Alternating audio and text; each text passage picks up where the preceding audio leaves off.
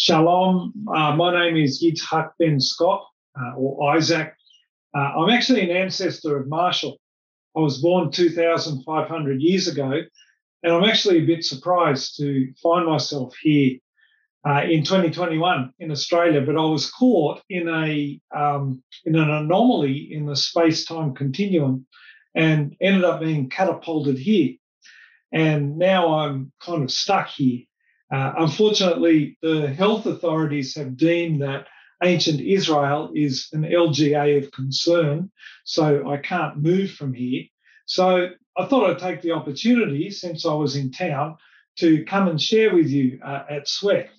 I heard that uh, this week is Global Mission Sunday, so I'm here to share with you about God's plan to save the many, the nations through the few. Uh, let's pray as we come to God's word. Father, you are King of the heavens and the earth. The whole earth is yours, and your plan from the beginning was to, for all people from all nations to come under your rule. Give us a greater understanding of your heart to bring people from every tribe and every tongue into your kingdom. Amen. Now, as a good Jew, uh, I always knew that God was king over the whole earth. But to be honest, my people forgot that. We became so focused on ourselves that we thought that God was really only concerned about Israel. But we should have known better. We should have realized that God always had one mission for all nations to bring all people under his rule.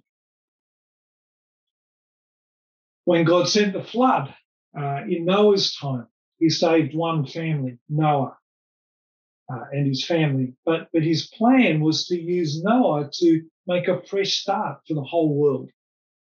He made a covenant with Noah, but it was also for the whole world. Um, have a look with me at Genesis 9, verse 8. Then God said to Noah and his sons with him, Now I establish my covenant with you and with your descendants after you and with every living creature that was with you, the birds, the livestock, and with all the wild animals, all those that came out of the ark with you, every living creature on earth. I establish my covenant with you. Never again will all life be destroyed by the waters of a flood. Never again will there be a flood to destroy the earth. God then went on to make it very clear that the covenant wasn't just with Noah and the animals in the ark. So in verse 12, he says, this is the sign of the covenant I am making between me and you and every living creature with you, a covenant for all generations to come. God bound himself with a covenant, a promise with every human being and animal on earth that would have followed from Noah. He has always cared for all people from every nation because he is king of everything that he created. Psalm 103 brings that out. The Lord has established his throne in heaven and his kingdom rules over all. He lovingly made the seas, the plants, the animals, and the, then the climax of creation was humankind, made in his image. His intention from the beginning was for his rule to go out from the garden with Adam and Eve, and for every person in the four corners of the globe to come under that rule, to love him, to glorify him, to serve him, and to enjoy his blessings. Now, it may sound strange, but that concern for all people is shown in the way that God chooses one man, Abraham. Have a look with me at the opening verses of Genesis 12 the Lord had said to Abram, Go from your country, your people, and your father's household to the land I will show you. I will make you into a great nation, and I will bless you. I will make your name great, and you will be a blessing. I will bless those who bless you, and whoever curses you, I will curse. And all peoples on earth will be blessed through you.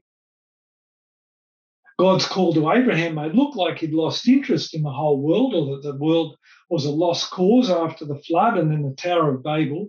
So God kind of started again with, with Abraham. But the last part of that promise that we just read shows God's end game. The big picture is to use Abraham to bring blessing to the whole world.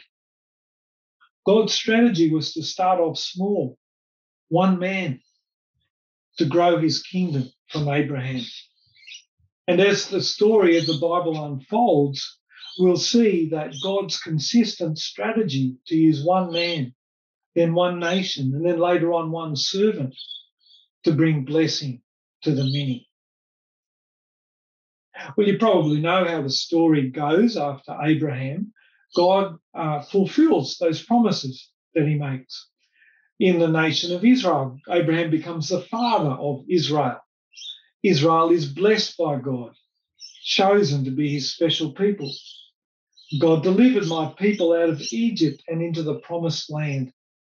He made a covenant with us at Mount Sinai and promised to be our God. But we had a responsibility too. We, we needed to be faithful to God. We needed to, uh, we had a particular mission and responsibility. We were chosen to be a nation of priests. It says that in Exodus 19, 5 and 6.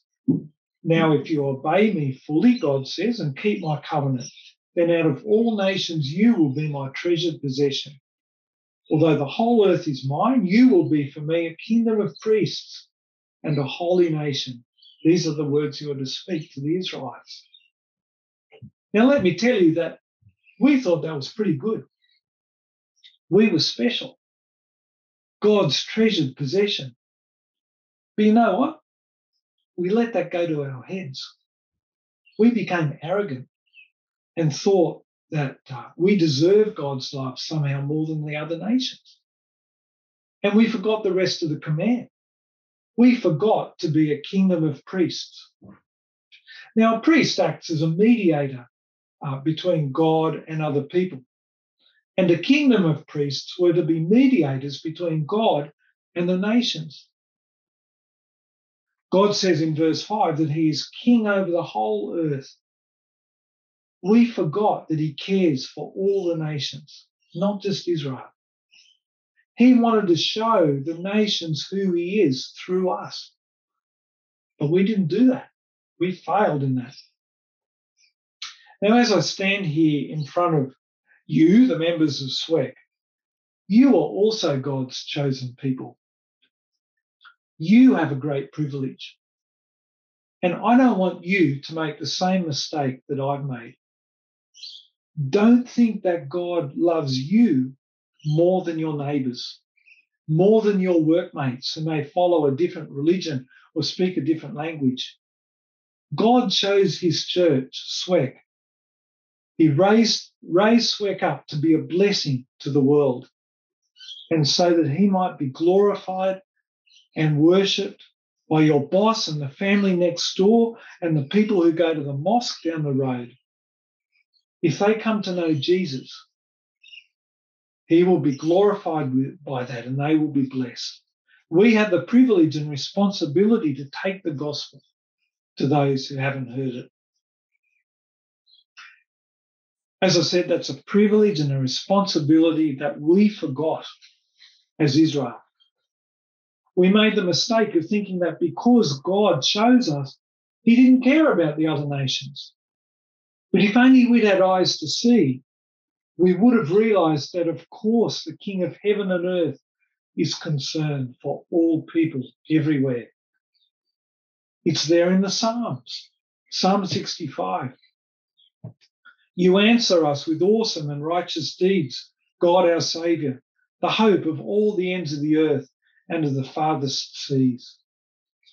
His desire is for his glory and knowledge of him to go to the furthest corners of creation and for creation and people to rejoice together.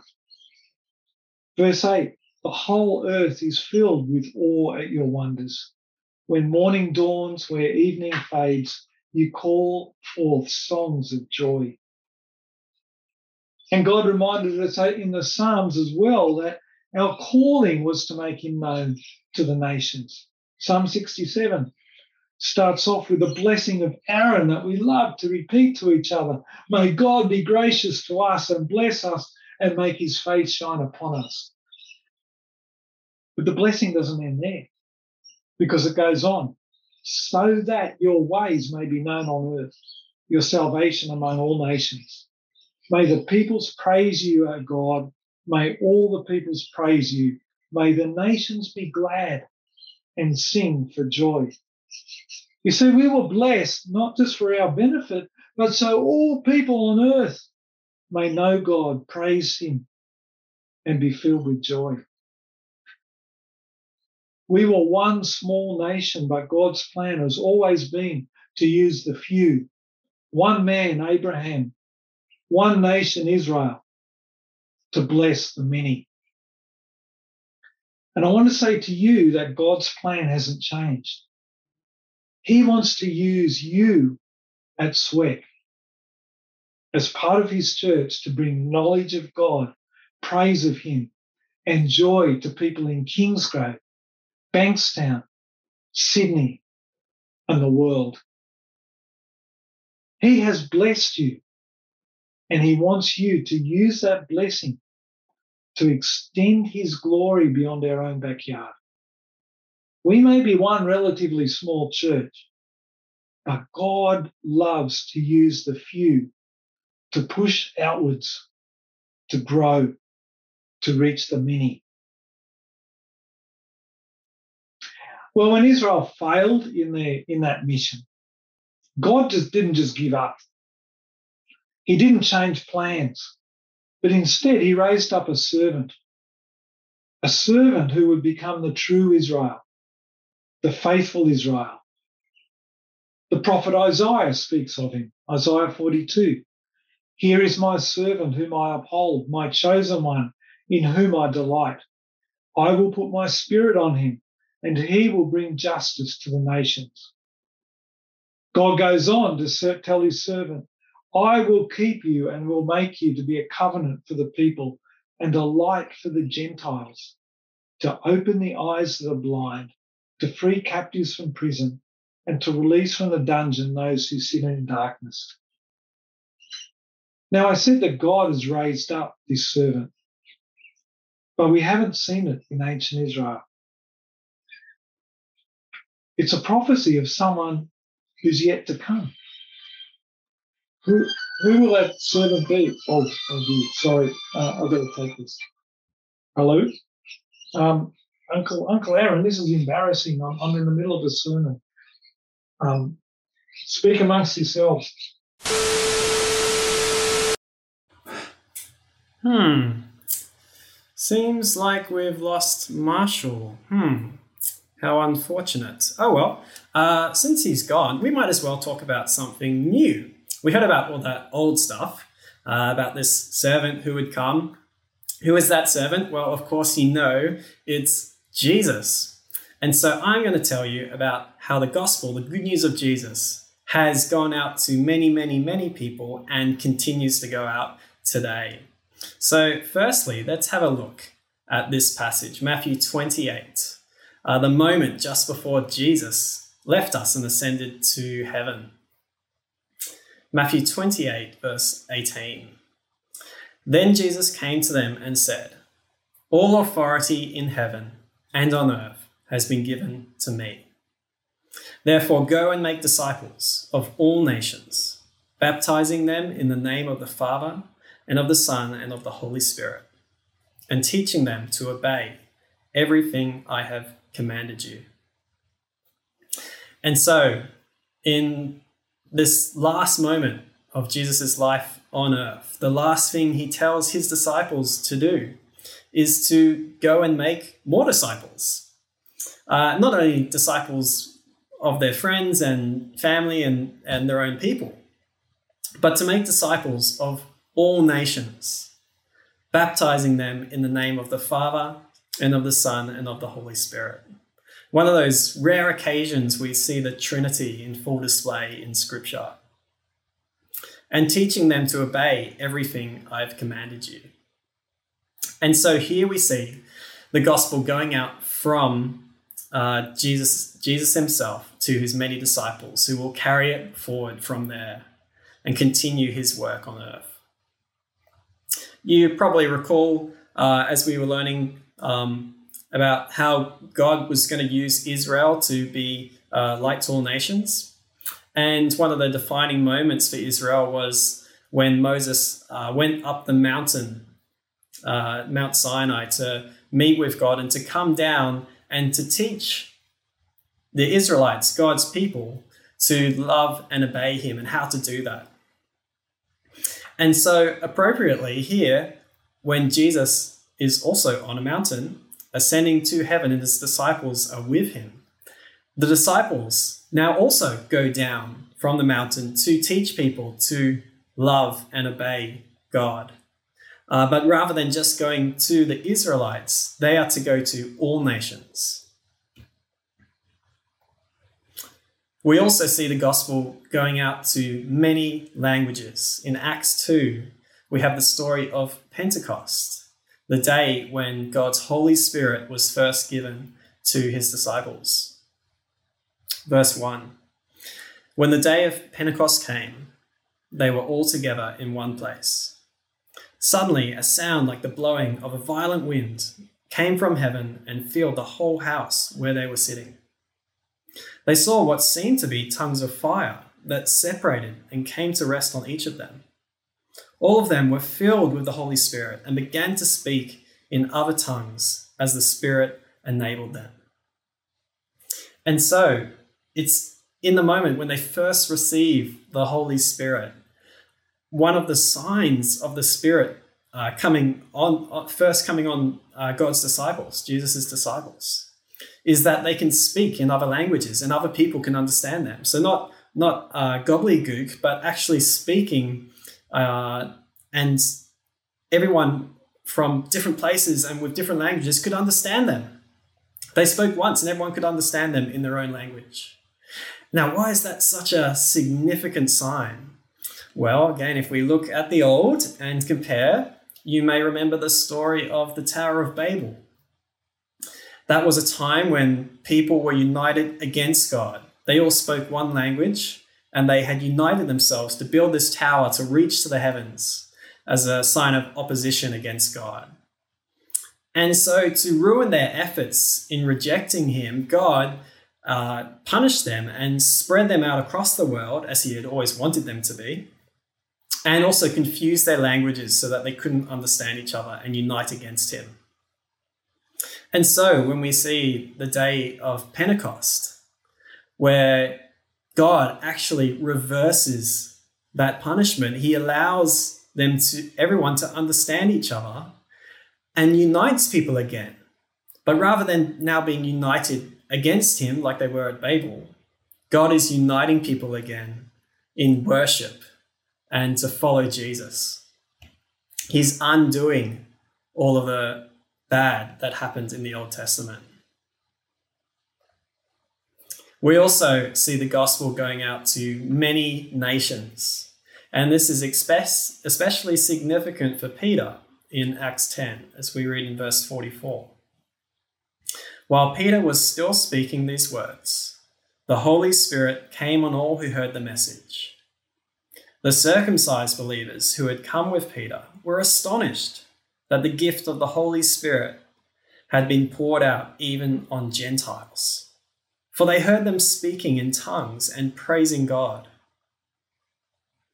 And so here we have Peter who's gone to the house of a Gentile and shared the gospel. And while he's speaking, the Holy Spirit is given to those who are hearing his message, not to Jews, but these people were Gentiles. And as we read in the passage, um, some of the, the followers of Jesus were astonished that God would give the Holy Spirit to Gentiles. Uh, obviously, they've received the Holy Spirit themselves, but for the Holy Spirit to go on those people that didn't follow Jewish laws, didn't um, follow Jewish ways, was astonishing to them.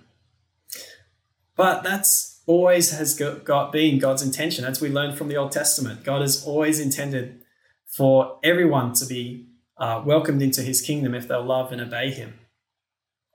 You see, Israel got confused because at one stage in their history, they were a means of punishment to other nations. Other nations were wicked and sinful, and God rightly punished them. And he used his nation of Israel to do that. Uh, he used them to conquer them and to punish them in that way. But Israelites misunderstood and thought that was because they were more special or more worthy or more righteous than the other nations. Uh, but actually, as we read through the Old Testament, we realize that um, although they weren't to mix with other nations and get influence to follow other gods, often uh, Israel didn't have to worry about other nations because they were the problem themselves. They were the ones themselves who ended up turning to other gods, even when they weren't um, influenced by other nations. And so they weren't more righteous. And God has always opened the door for everyone to uh, come to know Him. And so Israel was confused. They thought it was about them. Um, but actually, it's always been about God accepting anyone who will love and worship Him and turn from idols and turn from other religions. And finally, we also see the gospel now going out to many generations. In Ephesians 3, we read this Paul writing, Now to him who is able to do immeasurably more than all we ask or imagine, according to his power that is at work within us. To him be glory in the church and in Christ Jesus throughout all generations, forever and ever. Amen. And so Paul uh, gives this prayer uh, about how God can do more than we can ask or imagine. And his prayer is that the gospel would continue to grow out throughout all generations. And it has been doing that. It's been doing that for the last over 2,000 years. The gospel has been going out, not just to all languages and all, all nations, but to all generations as well. And now we are a new generation continuing that work. But it is in some ways sad because when we do think about how the gospel has been going out for over 2,000 years, um, we also realize that the gospel still hasn't reached all nations and all people. And not just because people uh, reject God, which of course happens everywhere, people don't always listen to the gospel and obey it, but there's actually still places that just have had never had the gospel to even be able to reject it. Uh, there's people and languages and places where the gospel has never been and has never reached. And uh, as we see here in this chart, uh, when you look at uh, different people groups, which is cult- cultures and languages, and, and you measure them, still over 40% uh, of the world's people groups are considered unreached in that they, they don't have uh, either they've either got none or very very few uh, Christians, and it's just very unrealistic for many of them to ever hear the gospel unless someone goes to them. And if you'd uh, got a news from uh, North African uh, missionaries recently, you would have heard that uh, they they discovered recently that there's you know there's refugees in Malta who have just there's no one trying to reach them. Uh, there's uh, people in dire need in that country, and there's no Christians who are actually doing the work to go and make friends with them and share the gospel and help them.